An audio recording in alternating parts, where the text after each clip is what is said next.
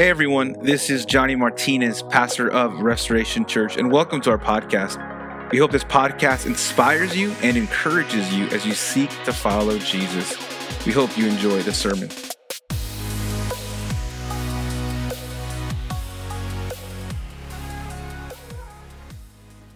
All right, all right. Will you turn with me this morning to Psalm chapter 7? Psalm chapter 7. We're going to finish um, Summer in the Psalms today, and I hope it was an encouragement to you. I hope it was comforting to you. I hope that uh, through this series that God just really um, uh, spoke to you through His Word, and really you were able to see God for who He is. And again, just the Psalms are just so comforting. They really are. And again, uh, I just want to really say, I know I said it already, but I want to say it again. I uh, I really genuinely missed uh, being here um, for the last three weeks maybe two, maybe two, maybe two weeks. The, the first, the first week uh, I was on vacation, and so um, thank you. I was in California. I get to Phoenix, and it's hot, man. I'm just, I need water. It's so hot. But um, so yeah, I, I, really genuinely miss being here with you guys. Um, two weeks just seemed like forever, and I'm just glad I'm back. I really am. Um, so first week that I missed, uh, my family and I took a vacation was great. Uh, it's definitely different traveling, uh, just you and your wife, and then you and your wife and a baby. It's a lot different, uh, but it was great either way. Uh, then the last two weeks, I was in California. Uh, I was in school for two weeks, um, and uh, I'm currently, as I, I think I let you guys know a little bit about a year ago, actually now. I am in the Doctor of Ministry program at the Master's Seminary. Pursuing a degree in expository preaching. And so I have a year and a half left. And so if my preaching doesn't get better after three years, there's no hope for me. I mean, you're just stuck. I mean, that's it. That's it. Um, but, uh, but I tell you that just, just to keep me in prayer throughout uh, this year and a half. Uh, I have a good solid year of, of class, and then I have a, a whole maybe like six months of a, a project, a final project that's, that's due. Um, but the whole goal, as I told you guys the very first time that uh, I kind of announced where I was, what I was doing, is I just want to be able to feed you week in, week out. That's really the goal of me going to school. I want to be faithful to the text. I want to be a good expositor of God's word. And I just want to feel, uh, feed you both milk for the new believers and meat for those of us who are along the way. And I just want to be faithful. Uh, so pray as I uh, have papers and tons of reading throughout the semester.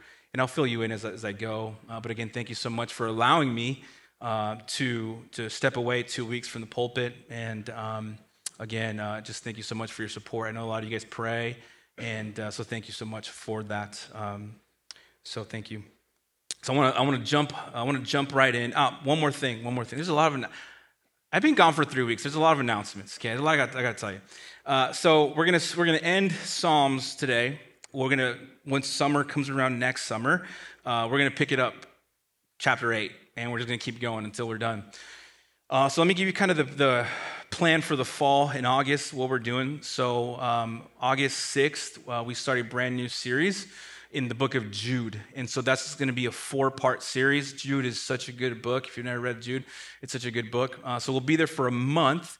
And then starting September, I think the second week of September, uh, we're going to start tackling Mount Everest, and uh, that's Romans. And we're going to be in Romans uh, for a very long time. But I'm telling you, it is so rich it is so good. I believe God's going to really uh, encourage you and strengthen you in your faith. But I'll tell you this too Romans is a very challenging book, and it's also going to challenge you theologically and biblically. So I'm really excited about that. So that's where we're headed. Uh, how long is it going to take us to do Romans? A long time, but I'm so excited about it. So that's the plan. But anyway, Psalm chapter 7, Psalm chapter 7. I, uh, I want to begin by asking you a question. I want to begin by asking you a question. Have you ever been falsely accused of something? Have you ever been falsely accused of something? It could have been something very small and maybe didn't have a lot of repercussions or implications, or maybe it was something major and it had some very serious implications for your life. Have you ever been falsely accused of something? And I'm talking about like something you really didn't do, not like one of those things, well, I don't know, you know, trying to justify. No, you know for sure you didn't do what they're, they were accusing you of. I remember when uh, I was in high school, uh, I was, uh, I think it was science class. I was a senior in high school, and uh, we were taking a test. And I got up to go sharpen my pencil. And on the way back, me being the class clown joker that I was, I wasn't saved yet, okay? So don't be judging me, I wasn't saved yet. And, uh, but I was just messing with people along the way, and I was just being a jokester.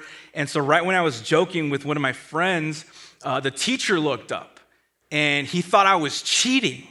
And I, I again, I, I was not cheating. I was I messing around? Absolutely guilty. But I was not cheating. I was just messing around. He said, he said, Johnny, you know, you're cheating, blah, blah, you know, go, go to the principal's office.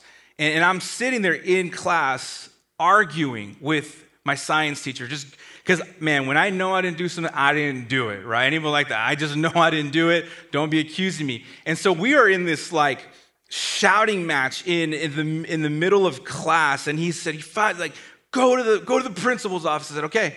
So I grab my backpack and I leave the classroom. Did I go to the principal's office? Of course not. Know, I was innocent. I did not cheat. I'm not going to go to the principal's office. Nothing ever came about that. I don't know what happened. He forgot about it or whatever, but I did not do it. Now, I know I didn't handle that situation right. I just, I didn't. The question is then, how do we handle, though, being falsely accused? Maybe not over, or really, it could be something small or something big. I know mine was kind of trivial when I was a teenager, but how do we handle that? How do we handle in a biblical, God honoring way when we're falsely accused of something? Should we take revenge, right? Uh, try to get revenge on that person, get them back? Whatever you did to me, I'm going to do to you and even worse. Well, I don't think that's a good situation, or I don't think that's a good answer, right?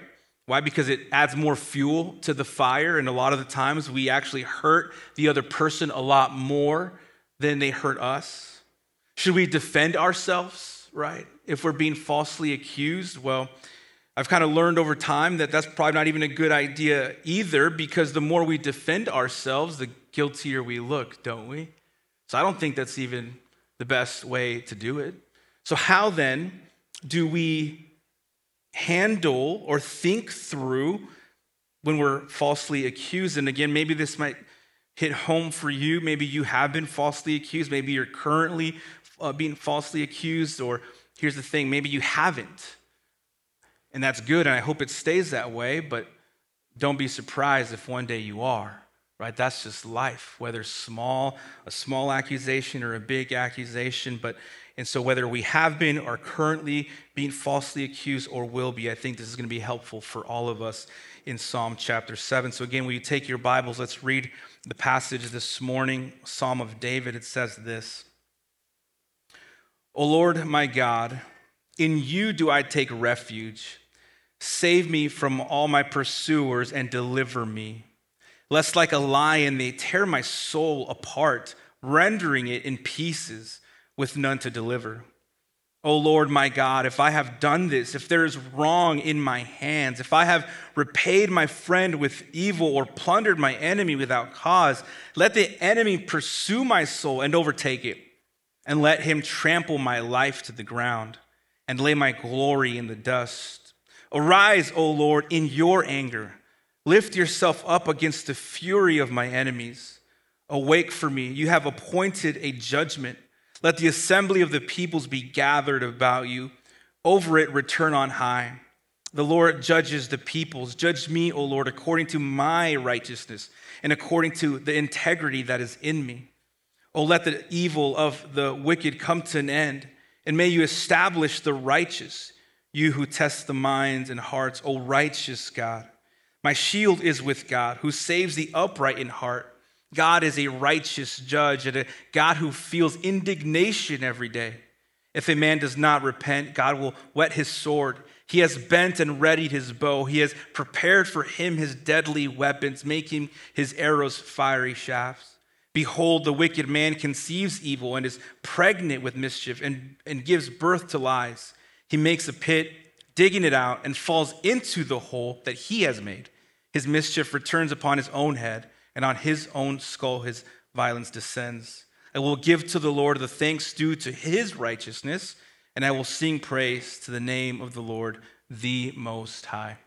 That is the word of the Lord. Let us pray. God, we thank you for your word. We thank you, God, that it just touches on, especially the Psalms, they just touch on every aspect and every um, part of our lives. Uh, I pray, God, that if anyone has been falsely accused and is kind of still hurting through that, that you would encourage them with this passage.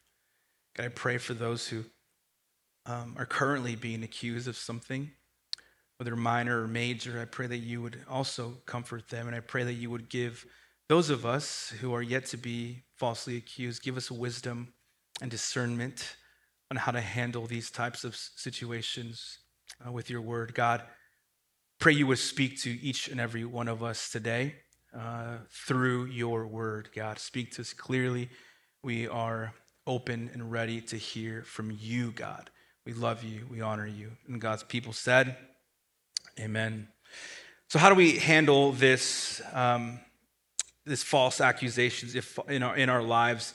Uh, here, David in this psalm, Psalm 7, uh, we don't really know the exact occasion uh, that David is writing about, but we do know that there was a guy by the name of Cush who was a Benjamite who is really falsely accusing David. That's all we know. We don't know any of the specifics. Um, but he is falsely accusing David, and we'll get to that in just a bit. So that's what we know. So, what I want to do this morning is give you five ways on how to handle uh, false accusation from the text, and I hope they're helpful.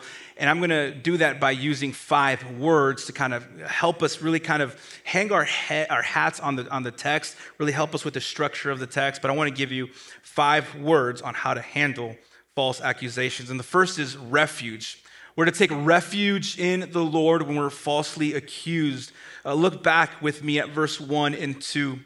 It says, O Lord, my God, in you do I take refuge.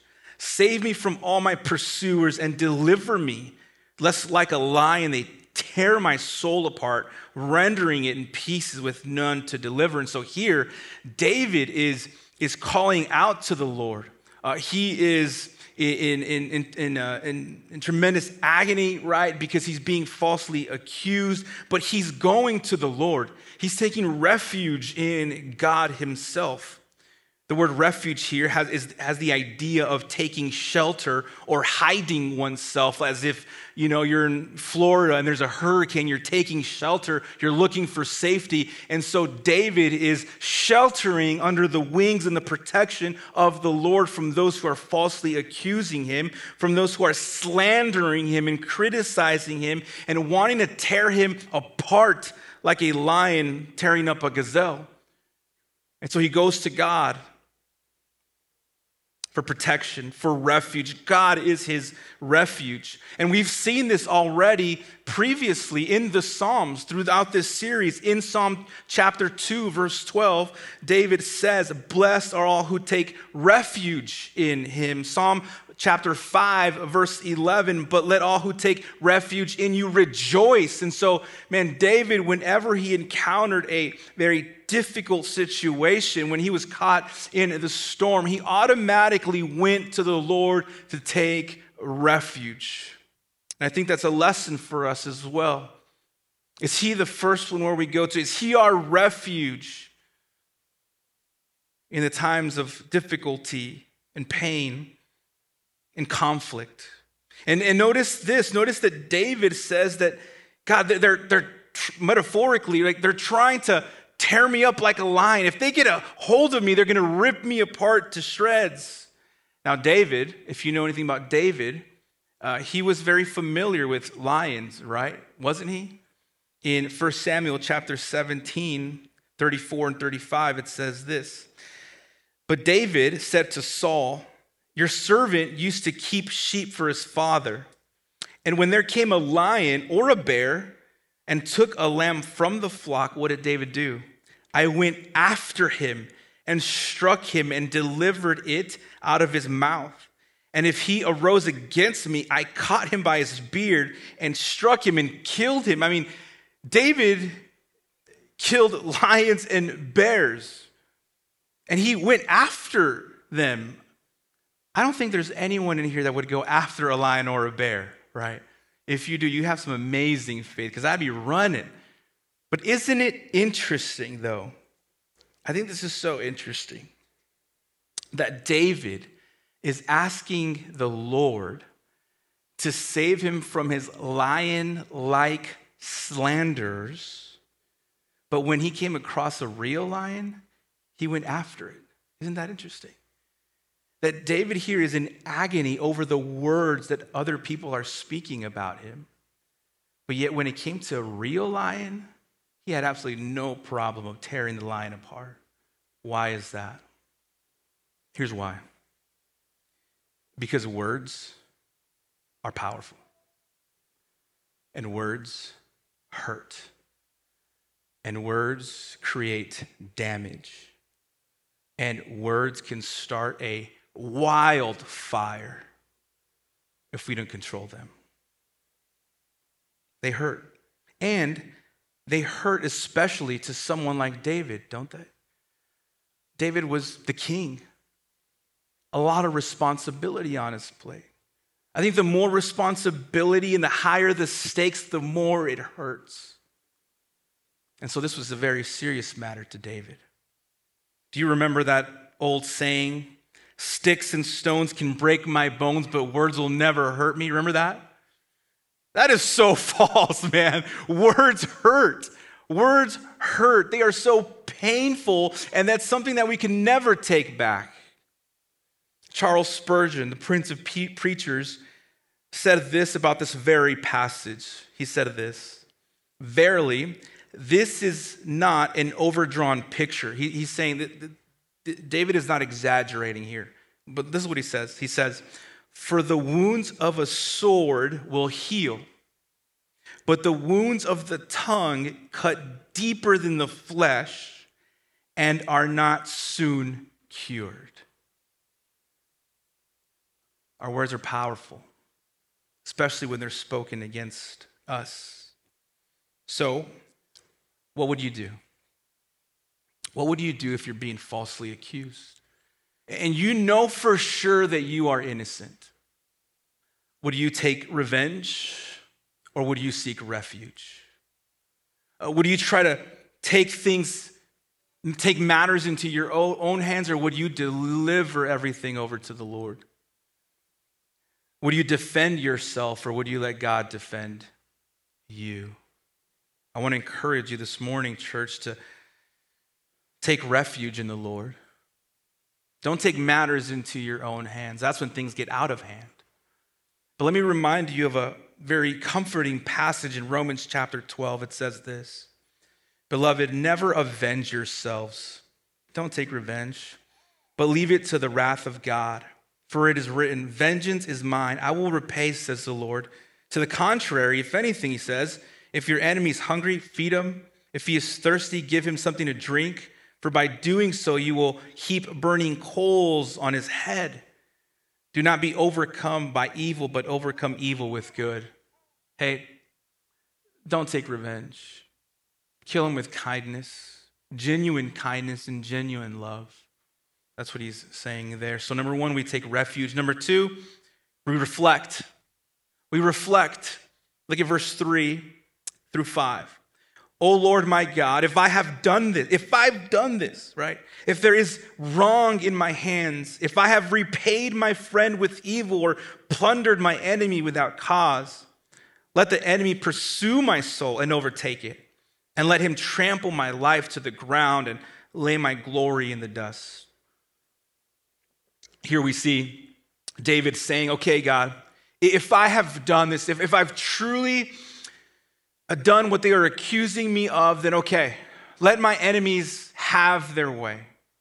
Let my enemies have their way. If I've really done this. And so I really think what David's doing here is reflecting.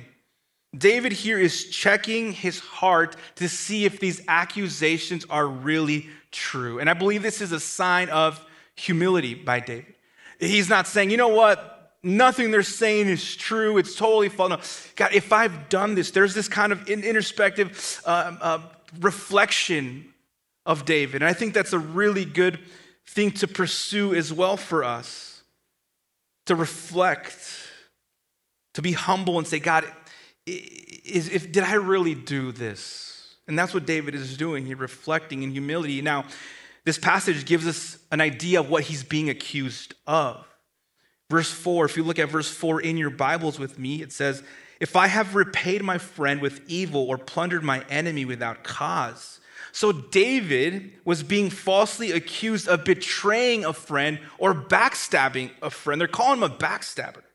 And he's also being accused of ripping off his enemies, using his kingly authority and kingly power, misusing his authority for his way, for his revenge, for his good.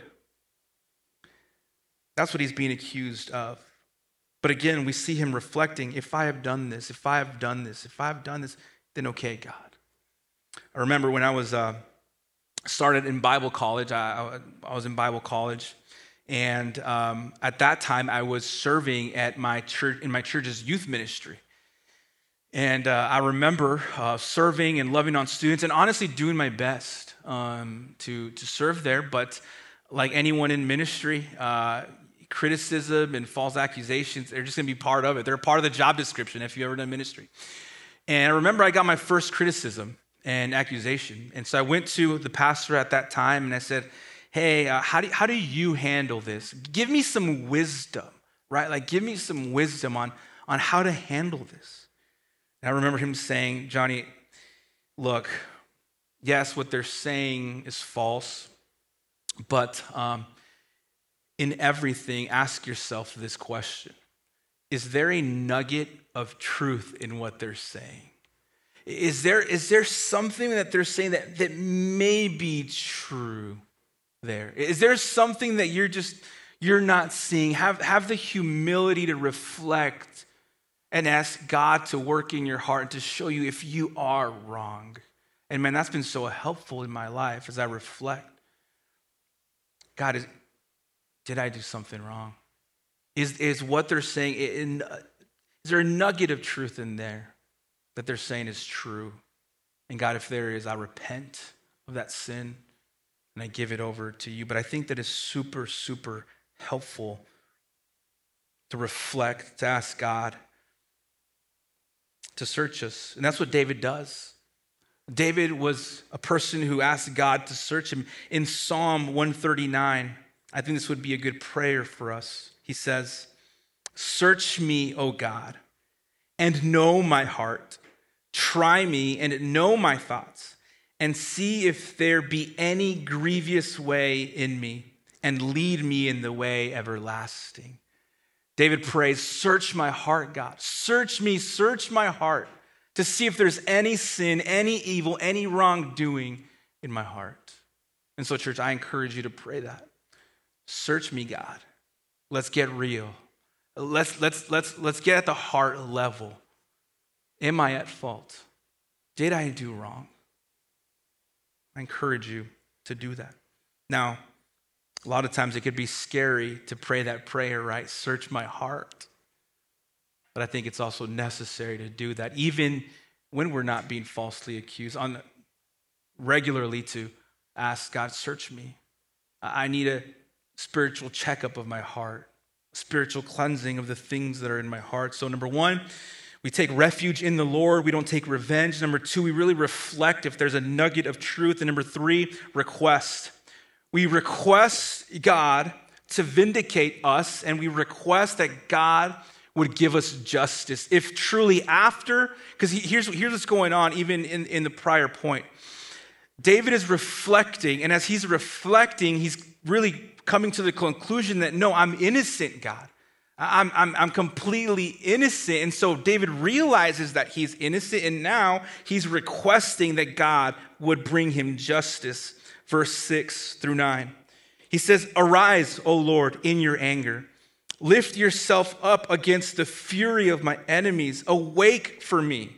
You have appointed a judgment. Let the assembly of the peoples be gathered about you. Over, uh, over it, run it on high. The Lord judges the peoples. Judge me, O Lord, according to my righteousness and according to the integrity that is in me. O let the evil of the wicked come to an end, and you have established the righteous You who test the minds and hearts, O righteous God. And so here we see David requesting that God would vindicate him, that God would give him justice. I mean, notice the powerful language here arise, lift up, awaken. So David is calling out to God that God would defend him, that God would give him justice against his false accusers and slanderers. Now, notice what David says. I think it's very interesting. He says, Judge them, right? And, O Lord, um, judge me as well according to my righteousness and according to the integrity that is in me. Isn't that interesting? God, judge me according to my righteousness and my integrity. Now, I just want to explain briefly that David is not saying that he's sinless here, that he's somehow self righteous and fully righteous and perfect and holy. We know, and he knows, that that's not possible. What David is saying here is that he's innocent, not that he's sinless. God, I am innocent. I'm completely innocent. And so judge me based off my innocence. Yes, I'm not perfect, but God, in this situation, as they're false, falsely accusing me, I am innocent, and you know that, God. And so, David, what he does, and his, his basis for requesting justice, is the character of God. Because look what he says. He says, You, God, who test the minds and hearts, O righteous God. So David is requesting justice based off the character of God, of who he is. In other words, this is what David's saying God, you see everything. God, you know everything. You know my heart. You know the heart of the slanderers and the accusers. You know it all. And you know I'm innocent. So, God, I want justice. I want earthly justice. That's what he's saying here. Jeremiah 17:10 says, "The Lord, I the Lord search the heart and test the mind." God knows it all, everything, all of our hearts. He's omniscient. You see, false accusers can fool people, but false accusers can't fool God. You cannot fool God at all. And so David again appeals to the character of God, O righteous God. Genesis 18 25 says, Shall not the judge of the earth do what is just? God will always do what is just, He will always do what is right. So David prays for justice, but David also prays for judgment, doesn't he? I mean, it's in the text, we can't run from it. Lift up yourself against the fury of my enemies, right? In your anger. And so I think Elder Greg, about two weeks ago, addressed what is called an imprecatory psalm. It's a psalm of judgment. It's a psalm where God's people call upon the Lord to have judgment on their enemies. Can we pray those prayers as New Testament believers? Again, if you haven't heard the sermon, go back. It's, it's on Psalm 5, but I will say this, and I will agree with Greg that yes, we can. As New Testament believers, we can pray imprecatory prayers of judgment upon our enemies. There are, there are, in the New Testament, there are imprecatory prayers. Paul in Galatians says, hey, whoever brings you a new gospel, a different gospel, he should be what? Accursed. Now, we do that, though, with tremendous care and humility and love. And the, for, the, the most important thing is not that God would give us justice and judgment. Yes, we want that. But most importantly, I think we want to see the salvation of those who falsely accuse us, don't we? We do it out of love, we do it with humility. But yes, there are definitely times when we want justice. If something was grievously done to us, God, you have the justice. Give us justice. And I'll tell you this God will give you justice, whether in this life or in the life to come, but He will give every single one of his children justice. And so that's what David prays here. He requests God for justice. He doesn't take matters into his hands, but he requests that God would vindicate him, defend him, and clear his name. Fourth, rest. We rest that God will vindicate us. We rest that God will bring judgment upon those who have accused us. Look at verse 10 through 16. It says, My shield is with God, who saves the upright in heart. God is a righteous judge and a God who feels indignation every day. If a man does not repent, God will whet his sword or sharpen his sword he has bent and readied his bows. He has prepared for him his deadly weapons, making his arrow, arrows fiery shafts. Behold, the wicked man conceives evil and is pregnant with mischief and gives birth to lies. He makes a pit, digging it out, and falls into the hole that he has made. His mischief returns upon his own head, and on his own skull his violence descends. And so we can then rest assured, like I said earlier, that we will have justice, that God will come through for us, that God will, again, in this life or in the life to come, bring judgment upon those who have falsely accused us. A couple of things I want to point out, point out here that I just think we cannot escape. In verse 11, it says that God, He's a God who feels indignation every day.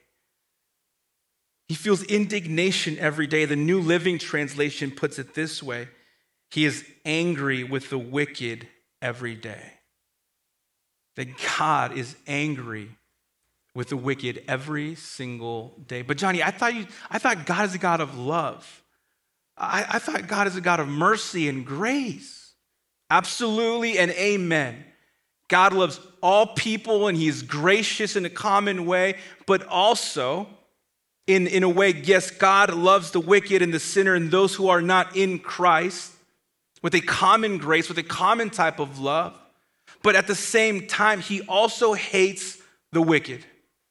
And notice what it says it doesn't say he hates their sin or that he's angry with their sin. No, no, that he hates the wicked. He hates them with a fiery fury. He hates them. Psalm 5, verse 5, again, Greg speaking, Greg spoke on this passage. Verse 5, Psalm 5, verse 5, you hate all evildoers. We can't run from that, folks. God hates the wicked. Everyone not in Christ. Everyone who hasn't bowed the knee to Christ. Everyone who's not a child of God, God hates. God will judge. Verse 12, though, if a man does not repent, God will whet his sword. If there's no repentance, genuine repentance, a repentance that leads to a changed life, not simply, oh, I'm sorry, God, but I'm going to go back to what I did before. No, a repentance that leads to transformation, a saving faith, a saving repentance. And God says, if a man doesn't repent, there's a sword ready, there's a bow, deadly weapons, and fiery arrows, judgment and wrath to come. But even in this passage, in this verse, do you see the hope that is in there? In verse 12. Do you see the hope that's just calling out to you if you don't know Christ? Look at verse 12. If a man does not repent. If, keyword, if. Meaning that there's hope. Meaning that if you're not in Christ, that if you're wicked and evil, that if you've never surrendered to Christ, if you repent, there is still hope to truly repent, to truly bow the knee to Christ. God gives time to repent. 2 Peter chapter 3, 9 through 10. The Lord is not slow to fulfill his promise, as some count slowness, but he's patient toward you, not wishing that any should perish, but that all should reach repentance. But the day of the Lord will come like a thief. And then the heavens will pass away with a roar, and the heavenly bodies will be burnt up and dissolved, and the earth and the works that are, are done on it will be exposed. God is patiently waiting for you to come to Him for you to repent, for you to experience His love and His grace and His mercy. But I tell you today, if you are here this morning, you're watching online, God's grace will run out. there will come a time of judgment. God's grace will run out. So if you don't know Christ, if you've never given your life to Christ, if you've never truly surrendered your entire life, all that you are, to come to Christ, come to Christ.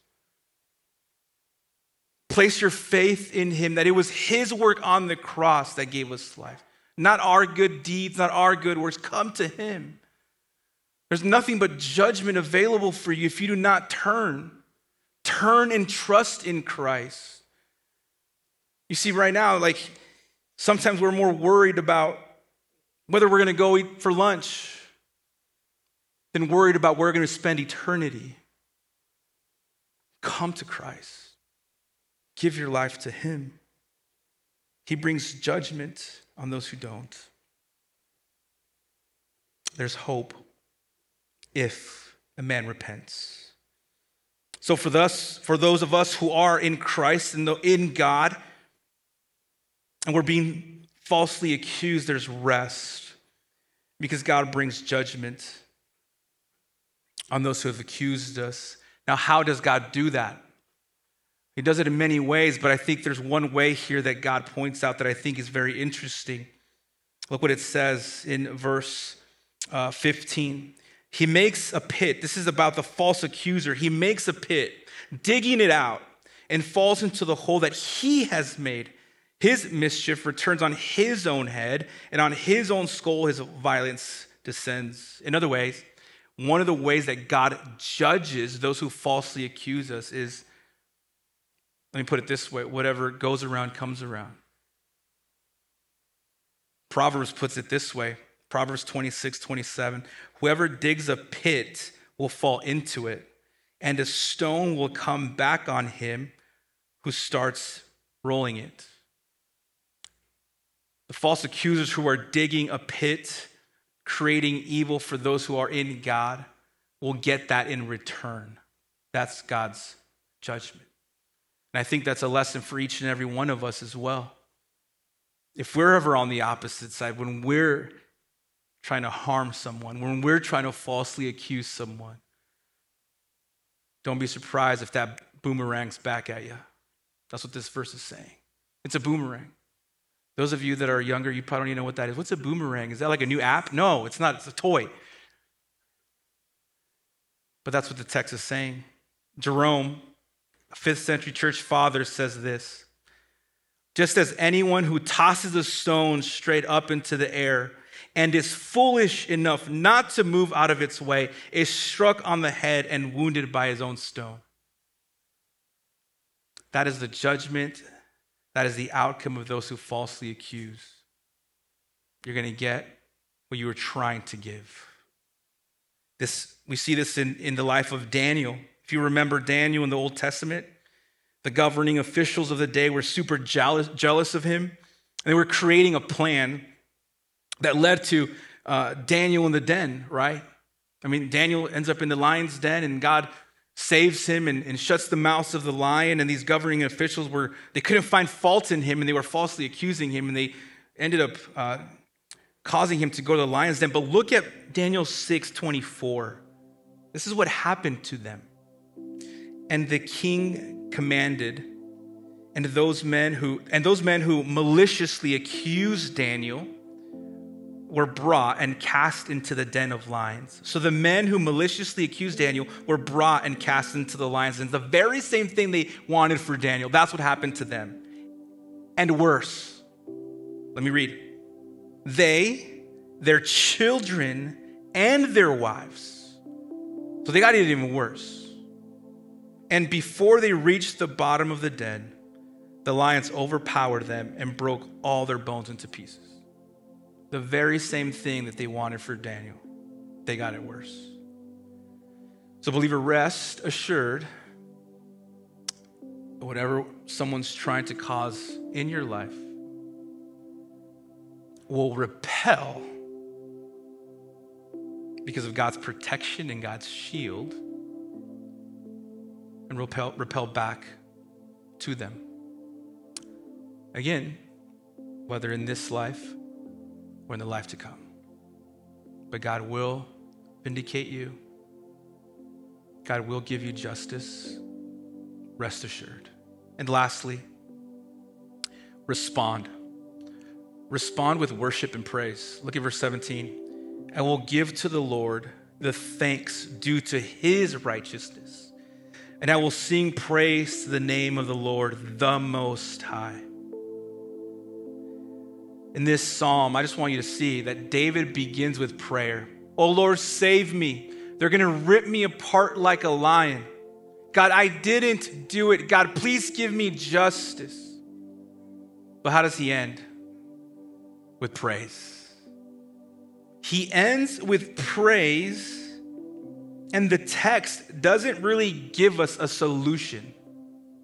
We don't know in this situation if David got vindicated, if David got the justice that he wanted. But even then, David praised God and worshiped God as he's being falsely accused. He doesn't have an answer yet. He doesn't have a decision from the Lord of how he's going to come through, yet he praises the Lord. And David praises the Lord and calls him the Most High. The Most High, the title for the Lord, the Most High, speaks of God's sovereignty over all of his creation. He worships the sovereign God who is in control of every single aspect of our lives. R.C. Sproul says there are no maverick molecules in this universe. Psalm, Psalm 83 18 says, that they may know that you alone, whose name is, I'm sorry, for you, O Lord, are the most high over all of the earth, not just part of the earth, over all of the earth. You are exalted far above all gods. You're the most high over all of the earth. It speaks of God's sovereignty. And so he responds with, with worship. So, if you have been falsely accused, if you're currently or if you will be, remember that you can worship and praise in your pain, even if you don't have an answer. So, how do we handle false accusation? We take refuge in the Lord. We reflect to see if there's a nugget of truth where we went wrong. We request God's justice and judgment upon those who accuse us. We rest assured that God will come through, and we respond with worship. The last thing I want to end is this way Jesus himself was falsely accused. Don't be surprised when you are. Mark 14, 55 says, Now the chief priest and the whole council were seeking testimony against Jesus to put him to death, but they found none. For many bore false witness against him, but their testimonies did not agree. They were falsely accusing Christ, and he still went to the cross. Now, Jesus hanging on the cross, innocent, and not just only innocent, sinless, righteous and perfect and pure. What does he do? Does he try to defend himself on the cross? Does he try to take revenge even from the cross? Does he call upon the Father to send lightning bolts and just completely take everybody out? Because he could have. What does he do? 1 Peter chapter 2 verse 23 and 24 when he was reviled he did not revile in return. When he suffered he did not threaten but continued entrusting himself to him who judges justly. Entrust yourself to the one who judges justly. And look at verse 24. Why? Why did, why did Jesus go to the cross and not defend himself and try to get down from the cross? Why did he do that? This is so important. Verse 24 He himself bore our sins on his body on the tree to offer forgiveness, to offer salvation, because he loved you and I. He didn't defend himself, he didn't plead his case, but he went to the cross for the forgiveness of sin. So, again, if you do not know Christ, he did not come down from that cross for you, my friend. So come to him truthfully, finally, and genuinely. There's no time to waste. Today is the day of salvation. We're not guaranteed tomorrow. Life is better with Christ, I'm telling you. Jesus changes everything. Come to him. And for those who are already believers, verse 24 has something for us as well. Look what it says. He himself bore our sins in his body on the tree. There's forgiveness. Listen closely. That we might die to sin and live to righteousness. I just need to say that again. To die to sin and live for righteousness. Believer, Jesus did not come down from that cross because he wanted to save you, because he chose you before the foundation of the world to offer you forgiveness and salvation, not so that you can just live willy nilly however you want, just like the world, but to live for righteousness and holiness, sold out for God. Live for Him. He didn't defend Himself and, and come down just for nothing, but that we might be holy and blameless and pursue holiness like Him. Live for Him. Pursue Him with everything that you have. Give Him your all. Surrender your heart, believer. Live for Him. Seek first the kingdom of God and His righteousness. Everything else will come later. Let's pray.